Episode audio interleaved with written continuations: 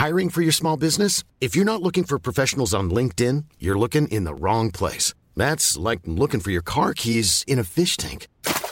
LinkedIn helps you hire professionals you can't find anywhere else, even those who aren't actively searching for a new job but might be open to the perfect role. In a given month, over 70% of LinkedIn users don't even visit other leading job sites. So start looking in the right place. With LinkedIn, you can hire professionals like a professional. Post your free job on linkedin.com slash people today. Tonspur. Der Hörbuchtalk mit Dirk Kaufitz.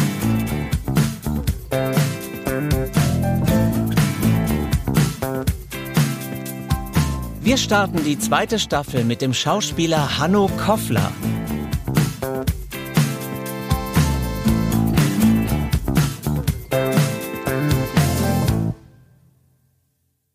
Ein großes Hallo an euch alle. Es geht wieder los. Denn heute startet die zweite Staffel von Tonspur. Ich bin Dirk Kaufels und natürlich auch wieder mit dabei.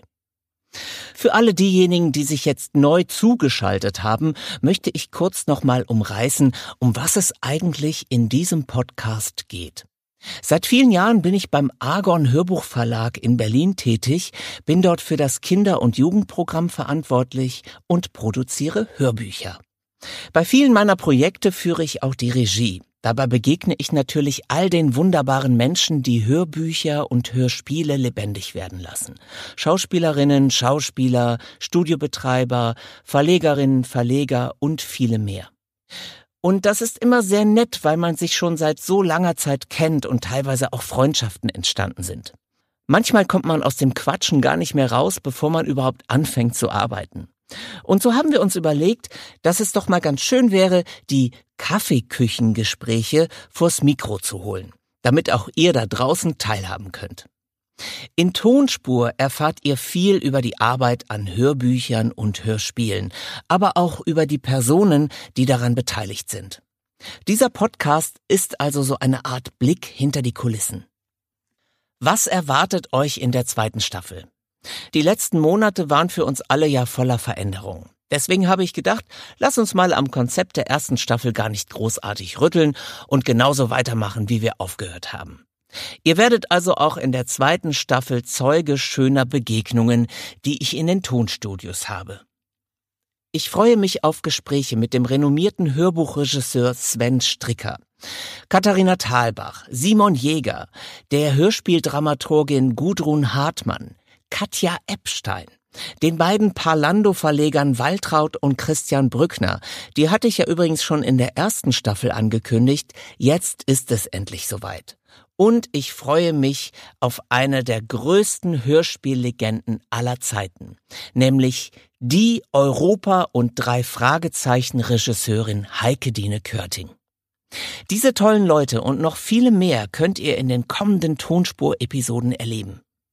Den Anfang heute macht Hanno Koffler.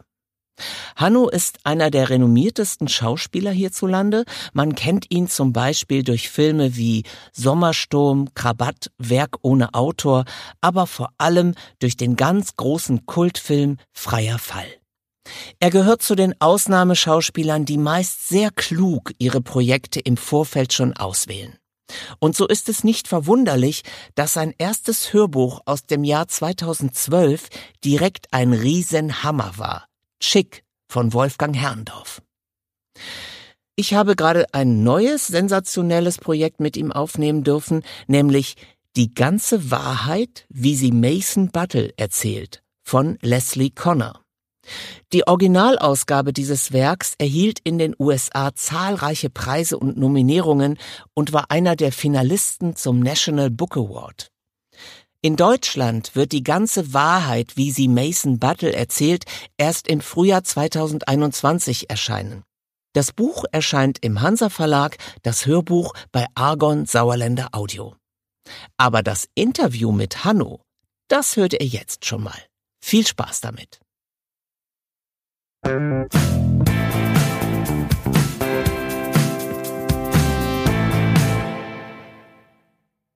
Und da sitzt er mir gegenüber, Hanno Koffler. Hallo Hanno.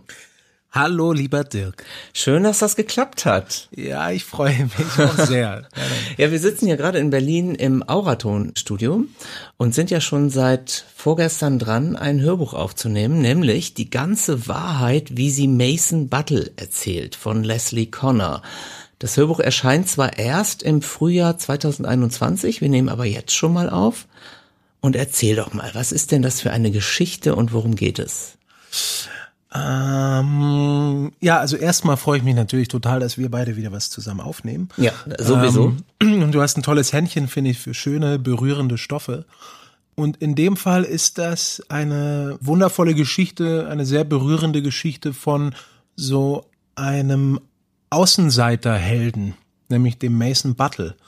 Und dieser Mason Buttle ist ein Junge mit, ich glaube, zwölf Jahren, der schon in seinen jungen Jahren viele Schicksalsschläge wegstecken musste und eben auch schon sehr genau weiß, was das bedeutet, Menschen zu verlieren, die einem wirklich sehr nahe stehen. Dazu gehört unter anderem seine Mutter und jetzt zuletzt eben auch sein allerbester Freund, der Benny Kilmartin.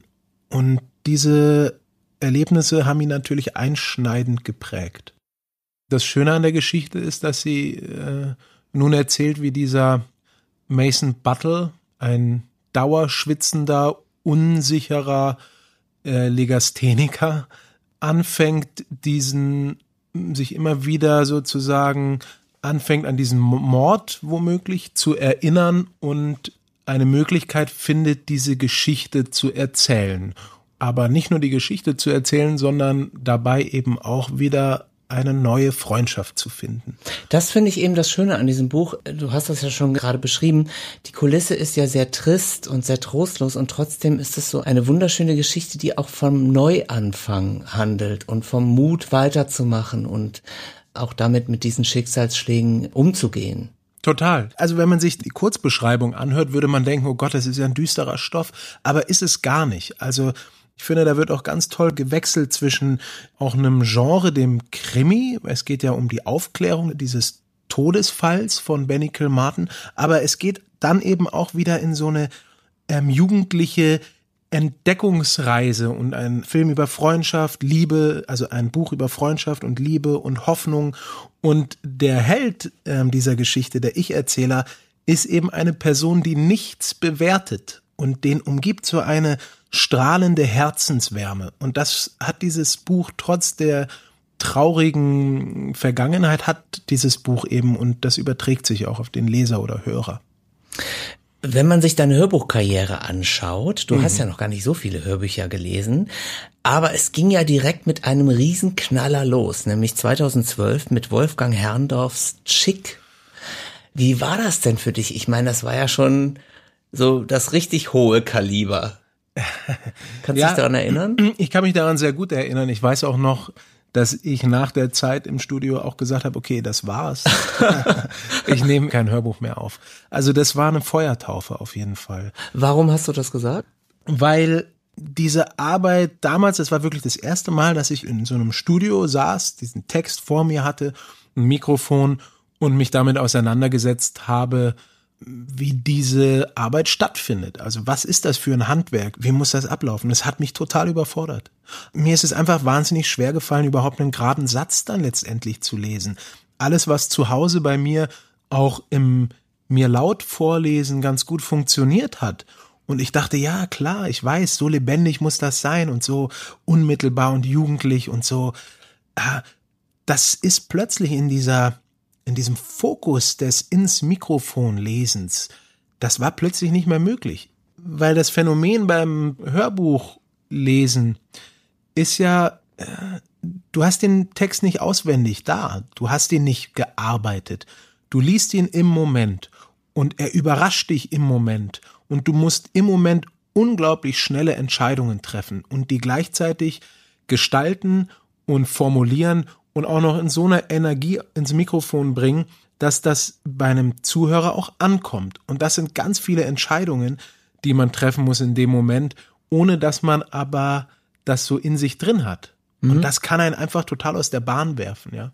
Wobei du dich ja schon vorbereitest, ne? Also du äh, liest ja schon vorher den Text und so, aber du hast dann trotzdem noch mal so die Situation, dass du dich neu rein konzentrierst in die Geschichte. Na klar, und vorbereiten finde ich beim Hörbuchlesen auch immer eine spezielle Aufgabe, weil was ich mache ist, ich lese das Buch, dann lese ich es vielleicht noch ein zweites Mal und ich versuche in die Kapitel reinzulesen und ein Gefühl zu bekommen, was hat die Geschichte für ein Tempo, wie sind die Gedankensprünge, was ist das für eine Stimmung und vielleicht auch dann natürlich vorher mal zu überlegen, wie sind die Charaktere auch, um die in den Körper und in die Stimme reinzukriegen. Aber dann liest man halt. Die Reise macht man dann in dem Moment wieder. Mhm. Betrachtet man deinen Werdegang, Finde ich mhm. ganz interessant, dass du eigentlich erst Bühnen- und Filmarbeiten gemacht hast und dann dich entschieden hast, auf eine Schauspielschule zu gehen. Also du warst vorher, hast du, glaube ich, sogar in einer Band gesungen. Kerosin habt ihr euch genannt. Mhm. Du hast auch schon frühe Filme gemacht, zum Beispiel von Marco Kreuzpeitner.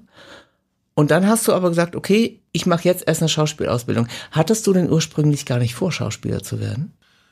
Doch, ich hatte tatsächlich relativ früh vor, Schauspieler zu werden. Wenn ich mich zurückerinnere, ja, ich kann gar nicht sagen, ab wann, aber ich war ja damals schon am Schiller-Theater und am Renaissance-Theater, war ich ja schon als Kleindarsteller unterwegs. Und da war schon auch die Lust da, Schauspieler zu werden und die Vorstellung. Und dann war es so, dass ich mit recht jungen Jahren ein bisschen zu früh vielleicht an die Ernst Busch bin, weil ich dachte, das ist die einzige Schauspielschule, an die man gehen kann. Wenn man Schauspieler werden will, muss man an die Schauspielschule. Also bin ich an die Ernst Busch und bin da, ich würde mal so sagen, ich habe mich in meiner Naivität dann doch recht einschüchtern lassen. Ich sollte ein zweites Mal wieder vorsprechen. Das heißt, das erste Mal hat nicht geklappt, oder? Das war gar nicht so schlecht, das erste Mal.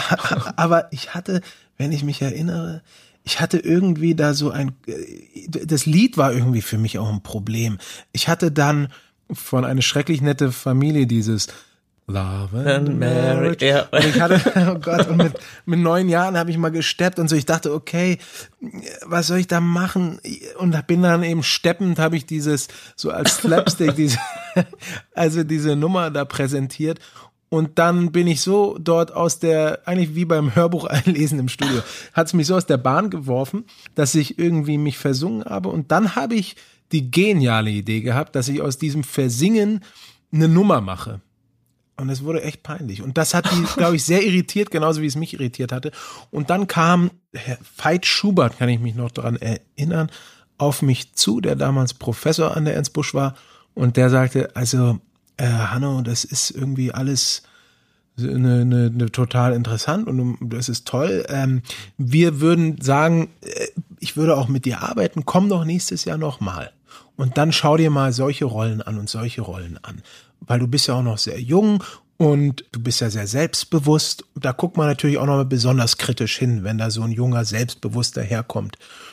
Und irgendwie, ich war wohl noch nicht so weit. Das hat mir so ein Knick verpasst. Da bin ich dann, dachte ich, oh nee, die wollen an mir rumschrauben. Es war eh scheiße. Und da gehe ich jetzt nicht noch. Du warst denen also zu selbstbewusst. Das hatte er auch gesagt. Irgendwie, er hat dann so ein Bild, das werde ich nicht vergessen. Er hat dann so ein Bild gesagt. Also zwei Dinge werde ich nicht vergessen. Er hat gesagt, diese Rollen waren zu sehr eins zu eins. Und das, und das andere war, dass ich so selbstbewusst daherkomme und das ist dann wie bei so einem Spitzenpianisten, wenn der sich dann an den Flügel sitzt und seinen Frack nach hinten schmeißt, ein bisschen lauert man darauf, dass er Fehler macht. Ich möchte das niemanden hiermit in den Mund schieben. Vielleicht, das war sicherlich auch jemand anderes als der Veit Schubert, aber diese zwei Einschätzungen meiner Darbietung haben mich schon sehr verunsichert. Was natürlich auch vielleicht zeigt im Nachhinein, dass ich mein Selbstbewusstsein auf äh, wackelige Beine gestellt hatte. Und mit der Zeit lernt man ja auch, dass das Interessante am Schauspiel ja auch genau das ist, wo so ein Selbstbewusstsein eigentlich aufbricht. Dass man eigentlich eben nicht die Perfektion zur Verfügung stellt, sondern dass man eben das zur Verfügung stellt, was da drunter steckt. Also da wo man eben die Fassade aufbricht, damit eine Wahrheit hm. zum Tageslicht kommt. Du hast es dann ein zweites Mal versucht und hast dann eine Schauspielausbildung gemacht. Genau, dazwischen, wie du aber angedeutet hast, da sind einige Sachen passiert. Da komme ich gleich noch drauf zu sprechen, auf das dazwischen. Aber erstmal jetzt die Schauspielausbildung, die hast du dann wirklich ja, ja, absolviert. Habe ich, aber sehr spät, also relativ spät, sage ich mal, äh, mit 24 und dann auch nicht an Ernst Busch, da wollte ich nicht mehr hin ähm, sondern am Max-Reinhardt-Seminar. Was ja auch nicht so schlecht ist. Ja, ich weiß gar nicht, was ist gut, was ist schlecht. ich, ich hab, ähm, Große Namen kommen daher. Ja, ja. Okay, äh, kurz mal auf dieses Dazwischen. Hm. Ein Dazwischen ist Anatomie 2. Großer Kinofilm. Ich kenne nur Anatomie 1, offen gesagt. Ich weiß, du hast einen Studenten gespielt in Anatomie 2, der unter Muskeldystrophie leidet. Ohne den Film jetzt gesehen zu haben, würde ich jetzt mal vermuten, dass du Opfer warst. Äh, Opfer, worauf willst du hinaus? Na, also, du bist äh, wahrscheinlich ermordet worden, oder? Nein. Nein. Ach, ich war schau der, mal an. Ich war auch nicht ein Student, ich war der Bruder des Protagonisten dieser Geschichte damals. Mhm. Also Barney B. Metschurat hat den jungen, aufstrebenden, hochtalentierten Studenten gespielt der aus einem einfachen Familienhaus kommt und der so die Hoffnung dieser sehr simpel gestrickten Ruhrpott-Familie ist. Und also der die ist Franka die, oder der Franka Potente in Der Teil Franka zwei. Potente in Teil. Und ähm, der ist sozusagen in die große Welt hinausgezogen und wurde dann in diese Machenschaften der Götter in Weiß hineingezogen und sein, wie soll man sagen, sein emotionaler Background, sein emotionaler Antrieb war sein kleiner Bruder, der eben diese Erkrankung hatte. Mhm. Das passte ja zum Thema des Films, eben weil die ja dann Experimente gemacht hatten, wenn ich mich noch richtig erinnere, mit künstlichen Muskelimplantaten und so weiter. Worauf ich nämlich hinaus will, ich weiß nicht, ob dir das mal aufgefallen ist, ich finde in diesem Genre Horror-Movie, mhm. da gibt's so eine bestimmte Regel, dass nur so die gesunden, starken und schönen überleben. Das stelle ich immer wieder fest, wenn ich oh. mir amerikanische Horrorfilme anschaue, dass die Schlampe stirbt, der Dicke stirbt, der Alte stirbt. also, ne? Äh, also ich, ich hoffe, dass ich da falsch liege. Es gibt auch rühmliche Ausnahmen, aber ich finde, da ist immer so ein leicht perfider Darwinismus mit oh, drin.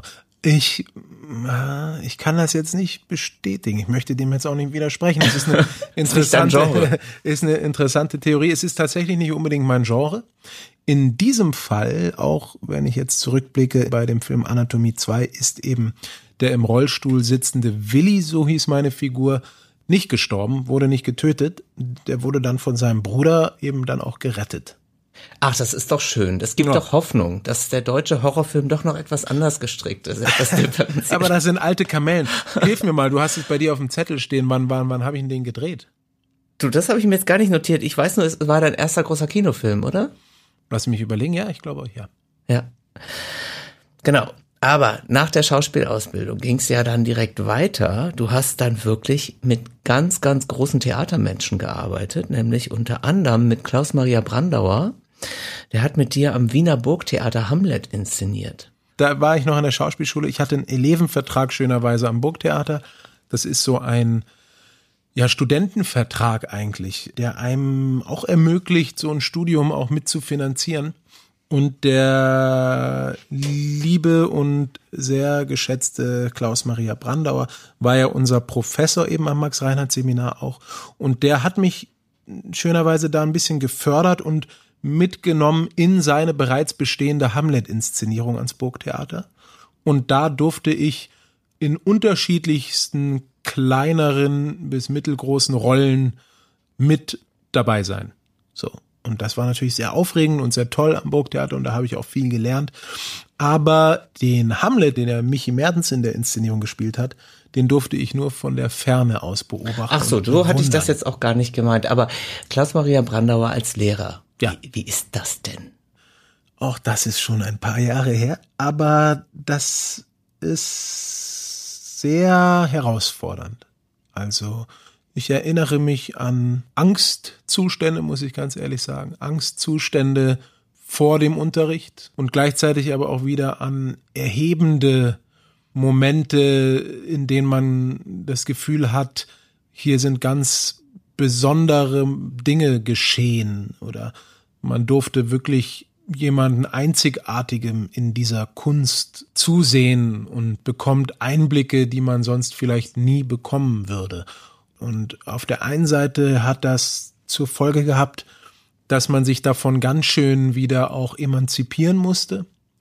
Also sich von dieser Bewertungsinstanz, so fühlte sich das manchmal an als junger Schüler, diese Bewertungsinstanz von Herrn Brandauer, von diesem, ja, von, ist ja wie so ein Schauspielidol damals für mich gewesen. Da musste man sich ganz schön wieder freistrampeln von. Also sich klar zu machen, dass es nicht darum geht, ihm zu gefallen, mhm. sondern dass man was ja für sich selber mitbekommen muss. Aber wenn da so eine große und dominante Persönlichkeit vor einem steht, fällt einem das manchmal sehr, sehr schwer. Mhm. Apropos große Persönlichkeit, du hast auch in einer Inszenierung von Elfriede Jelinek, also sie hat nicht inszeniert, aber ein Stück von ihr wurde inszeniert, da hast mhm. du mitgemacht. Hast du sie mal kennengelernt? Nee, leider nicht. Ach, schade. Das hätte mich jetzt interessiert. mich auch. Gut. Einen Namen muss man auch mal erwähnen, der sehr eng mit deiner Karriere verknüpft ist, nämlich Marco Kreuzpeintner. Ich habe ihn eben schon erwähnt. Du hast in sehr vielen seiner Filme mitgewirkt, unter anderem in dem Film Sommersturm aus dem Jahr 2004. Ich finde einer der schönsten deutschen Filme, die ich überhaupt jemals gesehen habe. Robert Stadelober ist auch darin zu sehen, Kostja Ullmann. Oder jetzt etwas neuer, 2018 in der Serie Beat hast du auch mitgewirkt mit Janis Niewörner und Caroline Herford. Was verbindet euch, dass ihr immer wieder zueinander findet? Ja, was Marco dazu denkt oder fühlt, müsste man ihn jetzt mal fragen. Würde mich auch interessieren. ähm, schönen Gruß. genau, schönen Gruß, Marco. Erzähl mir das mal. Also ich meine, wir haben was uns sicherlich verbindet, ist, dass wir damals gemeinsam irgendwie an so einen selben Punkt in diesem Geschäft eingestiegen sind. Also in dieses Geschäft des Filmbusiness eingestiegen sind. Der Marco hatte damals für einen, ich glaube, für seinen zweiten Kurzfilm gecastet. Und das war dann auch für mich eigentlich, glaube ich, die erste richtige professionelle Kameraarbeit, die ich gemacht hatte. Und dieser Kurzfilm war damals noch für das Jetzt-Magazin der Süddeutschen Zeitung. Da war das wirklich noch ein Magazin und nicht online. Und die haben diesen Kurzfilm produziert, Kassettenmädchen, Kassettenjungs. Und da habe ich Marco kennengelernt. Und dann hat sich da wirklich eine Freundschaft entwickelt. Also ich will jetzt nicht langweilen, da könnte ich Geschichten erzählen. Aber ich finde die Bananengeschichte so schön, die Ach, du die mir schon erzählst. Ja, die Bananengeschichte. Also es ist so, dass damals bei diesem Casting, ich habe ja Musik gemacht, ich war ja eigentlich äh, Musiker und wollte auch Musiker werden und habe eigentlich mich total geweigert zu sagen, auch dass ich Schauspieler war. Dafür hatte ich ja auch zu wenig gedreht und hatte damals ja auch noch nicht meinen Lebensunterhalt mit der Schauspielerei verdient. Da kam bei der Musik fast mehr bei rum und wir waren auf dem Weg zu einer Minitour im Tourbus und ich hatte damals eigentlich um Geld zu verdienen, nur bin ich über Umwege eben an diese Schauspielagentur gekommen, die eigentlich noch eine Werbeagentur war. Das ist immer noch die Agentur oder immer noch meine jetzige Agentin, die Inka Stelljes, die damals bei so einer Berliner Werbeagentur war und sich dann erst als Schauspieleragentur davon abgekapselt hat. Und die hatte mir dieses Casting irgendwie besorgt und da bin ich wirklich wie so der Ochs vorm Berg bin ich da so aus dem Tourbus raus zu diesem Casting. Ich war schon ein bisschen spät dran, hatte nichts gegessen und hab mir so, da wurde ich schon aufgerufen und dann habe ich mir noch so einen Apfel und eine Banane genommen, weil ich tierischen Hunger hatte, bin rein, sag hi, hallo, ich bin der Hanno und grüß dich, hallo und da stand Marco, der unwesentlich älter war als ich, also nur ein paar Jahre und eben für einen Regisseur auch wahnsinnig jung damals und stand der Marco und ich meinte so, hey, hi, und die gesagt, setz dich doch mal hin und erzähl uns was von dir. Und ich so, ja, okay, kann ich hier so die Banane essen? Ich habe so einen Hunger. Und habe halt dann so mein Vorstellungsinterview gemacht, während ich diese ein oder zwei Bananen da gefuttert habe.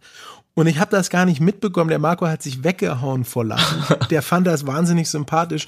Und als dann diese Castingbänder, damals von der wundervollen Casterin, glaube ich, Nessie Nesslauer war das, als die dann eben von der Produktionsfirma und der Casterin und Marco angeguckt wurden, war dann nur noch diese Banane-Thema, dieser Typ, der diese Banane isst und, und wie, was für ein sympathischer Kerl. Und dann habe ich natürlich die Rolle bekommen und Marco kennengelernt. Und dann war es wirklich so, dass wir versucht haben, in jedem Film auch eine Banane immer vorkommen zu lassen. also äh, bei Sommersturm gab es die Banane, die ich dann beim Frühstück vor dem großen Finale gegessen habe und damals dem Robert Stadelhuber einen schiefen Blick zugeworfen habe. Oder es gab bei Ganz und Gar die Banane, die ich David Rott, der die Hauptrolle gespielt hat, meinem besten Freund auf den Kopf geworfen habe. Und so hat sich die Banane durch die Filme gezogen. Das finde ich eine sehr charmante Geschichte. Du hast auch in einem Film, nämlich in Der Rote Baron 2008, an der Seite der britischen Schauspielerin Lina Headey gespielt. Die hat ja jetzt richtig Karriere gemacht in den letzten Jahren, denn sie ist die böse Königin Cersei in Game of Thrones geworden. Wie ist es für dich, wenn du auf einmal eine gute alte Bekannte in so einer gigantischen, vielleicht sogar der erfolgreichsten Serie der Welt siehst? Also wie, wie empfindest du das? Freust du oder denkst du so, ach guck mal, die hat sich echt entwickelt? Also wie ist das? dazu muss ich sagen, ich habe nicht eine einzige Folge von Game of Thrones geguckt. Ach, na dann. Ja. Und die Lina, heißt sie Lina Headey oder Lina Headey? Headey könnte es auch, könnte ja. auch sein, ja. Und äh, die Lina, wir hatten eine gute Zeit da beim Roten Baron, aber die hatte ja mit mir eigentlich nicht eine einzige Szene. Es war so, dass ich damals mit dem Matthias Schweighöfer doch sehr eng war und wir uns wahnsinnig gut verstanden hatten. Wir hatten eine total gute Zeit damals in Prag und somit hatten wir während der Drehpausen schon miteinander zu tun und es war eine super entspannte, super nette Persönlichkeit. Aber ich habe ihre Karriere nicht groß weiterverfolgt. Du solltest aber mal Game of Thrones sehen. Es ist wirklich grandios. Da habe ich mit meiner 13-jährigen Tochter drüber gesprochen. Ich glaube, es ist schon sehr heftig, aber letztens kam das auf den Tisch beim Abendessen und da habe ich auch gesagt, ich würde es eigentlich gerne mal anfangen. Ich würde es gerne ja. mal gucken. Wonach suchst du deine Projekte eigentlich aus? Also gibt es da jemanden, der dich berät? Na klar, man, also es gibt immer die Schauspielagentur, also meine Agentin Inka Stellies, von der ich ja auch gerade schon erzählt habe, die mich ja schon seit Jahren kennt. Das ist wie so Familie eigentlich. Und natürlich tausche ich mich mit ihr aus. Und dann gibt's meinen Presseagenten, den Peter Schulze. Den frage ich auch mal. Aber es ist, das muss ich immer wieder sagen, es ist nicht so wie, keine Ahnung, vielleicht bei amerikanischen Stars, dass du zehn Möglichkeiten hast, dass du zehn fantastische Bücher auf dem Tisch hast und sagst, hm, welches mache ich jetzt? Das, das, das oder das? Was ist für meine Karriere der sinnvollste Schritt? Also ich würde mir das manchmal wünschen, dass es so ist. Letztendlich ist es ganz schön einfach. Ich sag die Projekte zu, sofern ich Zeit habe, die mir gefallen. Mhm. Die guten Sachen sage ich zu. Und die weniger guten versuche ich möglichst abzusagen. Charmant abzusagen. Ja. Einen Film muss ich erwähnen, weil das ist der Film, den sofort alle in meinem persönlichen Umkreis nennen, wenn sie deinen Namen hören, nämlich Freier Fall. Ja. Von 2013. Da spielst du an der Seite von Max Riemelt, ihr spielt ein schwules Paar. War das schwer für dich, dich für diese Rolle zu entscheiden? Weil das ist ja nicht ohne.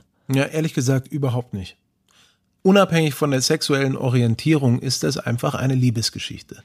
Und es ist eine Geschichte, wo ein junger Mann, der eigentlich gerade in der Mitte seines Lebens steht und sich eigentlich gerade auch für eine Familie entschieden hat, in einen anderen Menschen verliebt. Und dadurch wird sein bisheriges Lebenskonzept komplett auf den Kopf gestellt. Und dieser Charakter dieses Marx der war mir in seinem Handeln, Denken und Fühlen einfach sehr nahe. Und insofern, ich weiß noch, vielleicht kann ich die Geschichte auch erzählen. Ich habe das Drehbuch damals bekommen und es ist auch wieder so eine Nummer. Das Drehbuch war einfach gut. Und es war klar, in, dem Moment habe ich gedacht, toll. Das ist mal ein Buch, das ist toll. Also will ich's machen. Ich war allerdings angefragt für die Rolle, die Max Riemelt dann letztendlich gespielt hat. Und im Nachhinein denke ich immer noch, das war echt ein, echt ein mutiger Move eigentlich, weil ich hatte angerufen, ich hatte ja irgendwie Sommersturm gespielt und andere Sachen. Und ich hatte das Gefühl, ich habe schon so oft diese Charaktere gespielt, so wie es damals im Drehbuch von Freier Fall stand, war das eben so ein selbstbewusster, potenter, ironischer, auch ein Typ, der mal einen Hops nehmen kann, Charakter. Und davon hatte ich irgendwie schon ein paar gespielt. Und ich habe dann angerufen und habe gesagt, ihr Lieben, ich komme, aber ich komme nur, wenn ich für die Hauptrolle vorsprechen darf. Und dann durfte ich kommen und durfte für beide Rollen vorsprechen. Mhm. Und ich habe, mir war klar, ich komme nur, wenn sie mich für den Markt nehmen. Den Kai will ich nicht spielen. und dann hat er mir eigentlich, glaube ich, fast beim Casting selbst ziemlich eindeutig wiedergespiegelt, dass er das mit mir machen möchte. Das ist der Stefan Lacan, mit dem ich ja auch noch weitere Filme gedreht habe und der auch ein enger Freund geworden ist. Es gibt das Gerücht, es soll einen zweiten Teil geben. Also ist das ein Gerücht? Nee, nee, das ist kein Gerücht. Die Realitäten sind halt einfach nur oft so kompliziert und so langwierig. Man kann das schwer auch den Leuten, also die eben nicht wirklich im Filmgeschäft drin sind, das ist auch wahnsinnig schwer, das denen so zu vermitteln, dass sie das nachvollziehen können, glaube ich. Es gibt da draußen viele, die da ein bisschen enttäuscht sind, dass sich da nichts rührt. Wir sind da auch enttäuscht, also der Max und ich auch im Besonderen. Es ist ein langwieriger Prozess. Und auf produktioneller Seite gab es Schwierigkeiten, auch den Film finanziert zu bekommen. Es gibt ein Drehbuch, das ist toll. Jetzt ist Zeit ins Land gezogen, das Drehbuch wird wieder überarbeitet, es gibt Gespräche mit anderen Produzenten. Das ist in Arbeit und ich hoffe, ich hoffe wirklich sehr, dass wir den Film machen werden. Das hoffe ich auch. Also ich glaube, viele würden sich freuen da draußen. Ja. Kommen wir mal zurück zum Thema Hörbuch. Hörst du selber Hörbücher? Wenig. Das muss ich jetzt so sagen. Wenig. Ich höre Podcasts. Gilt im weitesten Sinne auch. ja, das mache ich. Ja, mhm. ich finde, kann, vielleicht darf ich hier Werbung machen. Ein fantastischer Podcast ist der von der Sabine Rückert, der Bibel-Podcast. Und zwar die Pfarrerstöchter vom Zeitmagazin. Das ist ein wunderbarer Podcast. Und genau sowas höre ich dann, ja. Aha. Und hast du deiner Tochter schon viel vorgelesen, als sie Kind war? Unbedingt, ja, beiden Töchtern.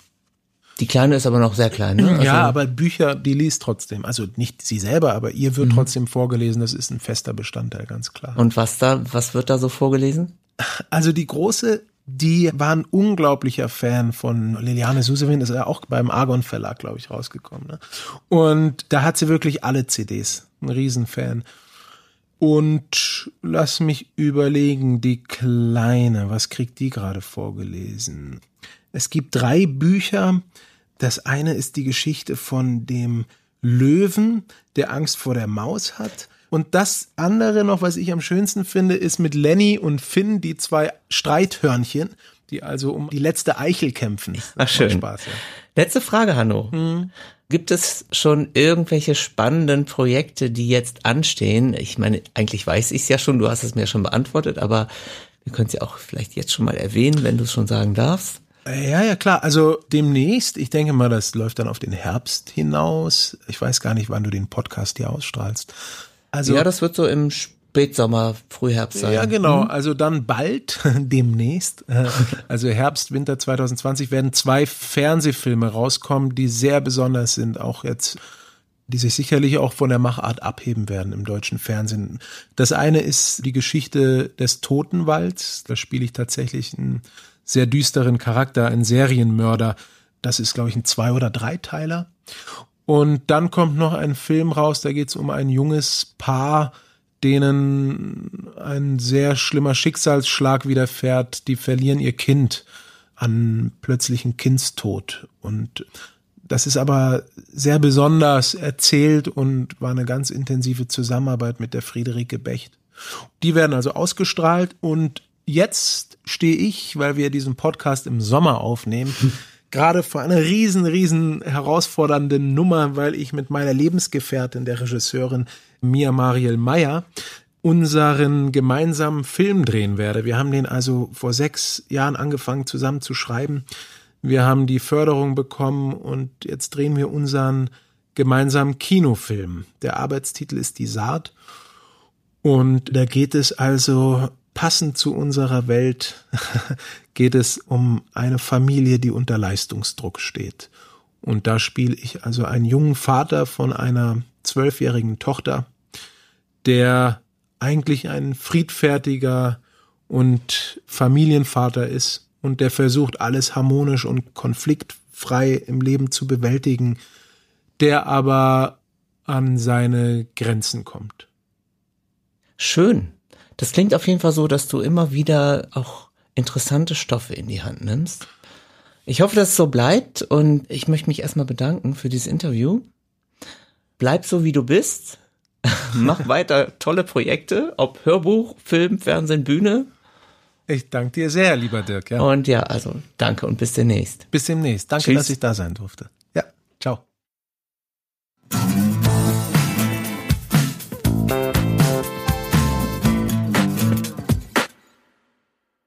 Danke nochmal an Hanno für die wirklich sehr schöne Zeit im Studio.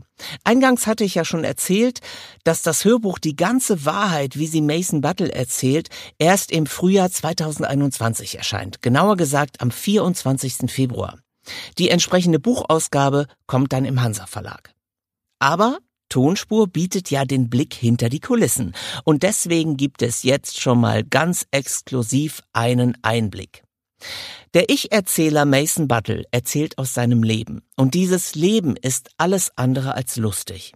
Mason muss den Tod geliebter Menschen verwinden, leidet unter Legasthenie und Synästhesie, hat ein Schweißproblem und wird auf übelste Art und Weise gemobbt. Die Traurigkeit lähmt seine ganze Sippe, und so geht der Landsitz, der der Familie gehört, eine alte Apfelplantage, immer mehr vor die Hunde. Aber Mason Buttle ist auch ein abgrundtief gutmütiger Junge, ohne jegliche Arglist und Verzweiflung. Er begegnet allen Menschen mit Freundlichkeit und Herz. Und so schafft er es, dass die Welt um ihn herum sich mehr und mehr in rosarot färbt. Die ganze Wahrheit, wie sie Mason Buttle erzählt, ist also eine Geschichte von Aufbruch und dem Finden von Selbstvertrauen. Eine Geschichte, die zeigt, dass ein vermeintlich schwacher Mensch durch Liebenswürdigkeit und Tugendhaftigkeit dem Leben sein Herz zeigen kann. Ihr hört jetzt ganz exklusiv einen Ausschnitt aus Masons Lebensbericht. Als der Unfall mit dem Schlitten passierte, war Matt der Erste, der die Kellertreppe heruntergelaufen kam. Er war noch ziemlich neu in Merrimack. Ich kannte ihn allerdings schon aus der Schule und vom Bus und von ein paar Apfelschlachten, an denen ich lieber nicht teilgenommen hätte. Ich wusste auch, dass es der Keller seiner Familie war, in den ich gekracht war. Seine Mutter und sein Hund kamen direkt hinter ihm die Treppe herunter. Matt schrie ganz aufgeregt. Seine Mutter schnappte nach Luft, und sein schwarz-weißer Hund schaute mich neugierig an und wedelte wie verrückt mit dem Schwanz. Das war Mooney. Er hat den besten Schwanz, der einem Hund jemals am Hinterteil gewachsen ist.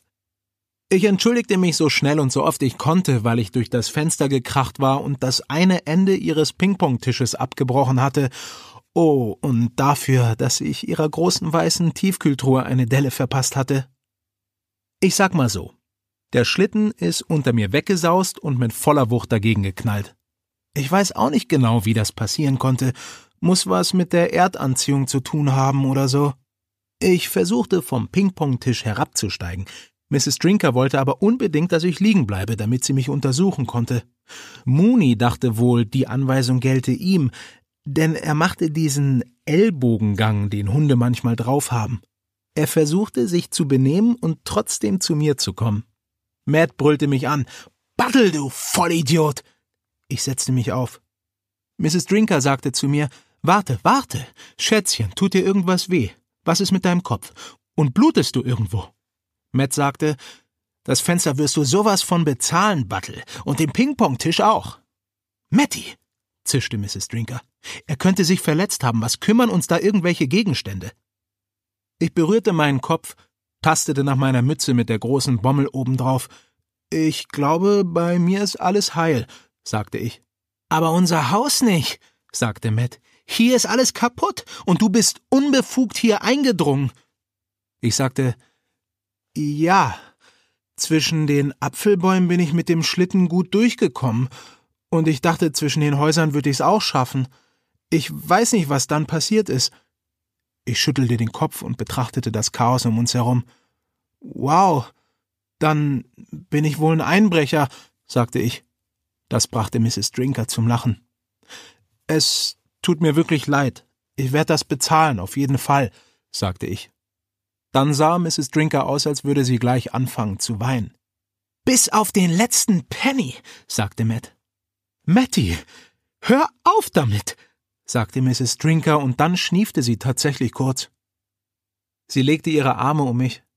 Dann kam Mooney, Matts Hund, langsam auf mich zugekrochen und legte auch seine Vorderpfoten um mich. Anschließend brachten sie mich nach Hause, Mads Hund und Mads Mutter. Sie schlüpfte in ihre Stiefel und zog meinen Schlitten den Hügel hinauf, obwohl ich ihr sagte, dass ich das selber machen könnte. Das kam für sie nicht in Frage. Also gingen wir gemeinsam zu Fuß und ich streckte meine Hand zu Munis Kopf hinab. Er legte immer wieder die Ohren an, damit ich sie kraulen konnte. Dann rannte er voraus und hüpfte auf und ab. Ich brauchte bloß seinen Namen zu sagen und schon kam er zu mir zurück. Direkt zu mir. Mit so einem Hundelächeln auf dem Gesicht. Da hab ich ihn zum ersten Mal getroffen. Das ist ein toller Hund, sagte ich zu Mrs. Drinker. Er darf gern zu uns ins Haus kommen und meine Grandma kennenlernen, während ich das Geld hole. Und wenn ich heute nicht genug da habe, verdiene ich noch was und zahle es Ihnen zurück.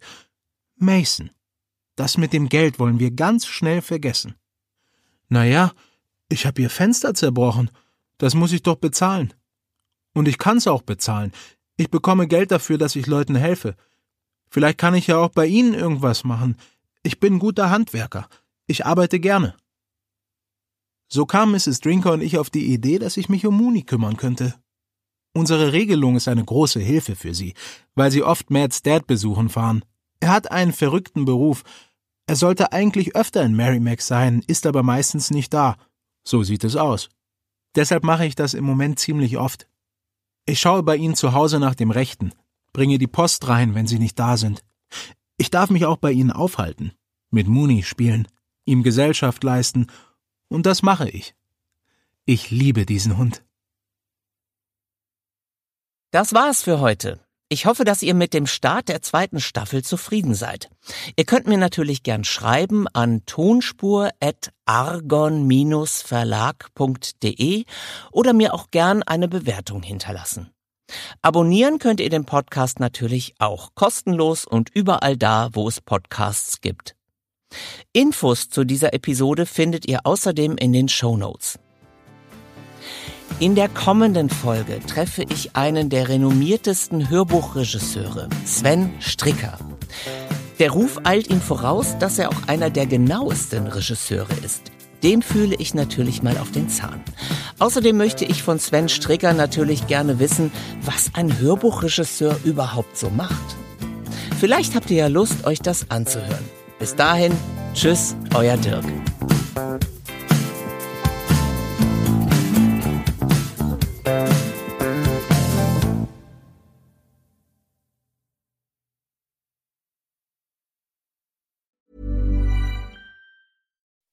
When you make decisions for your company, you look for the no-brainers. If you have a lot of mailing to do, stamps.com is the ultimate no-brainer. Use the Stamps.com mobile app to mail everything you need to keep your business running with up to 89% off USPS and UPS. Make the same no brainer decision as over 1 million other businesses with Stamps.com. Use code PROGRAM for a special offer. That's Stamps.com code PROGRAM.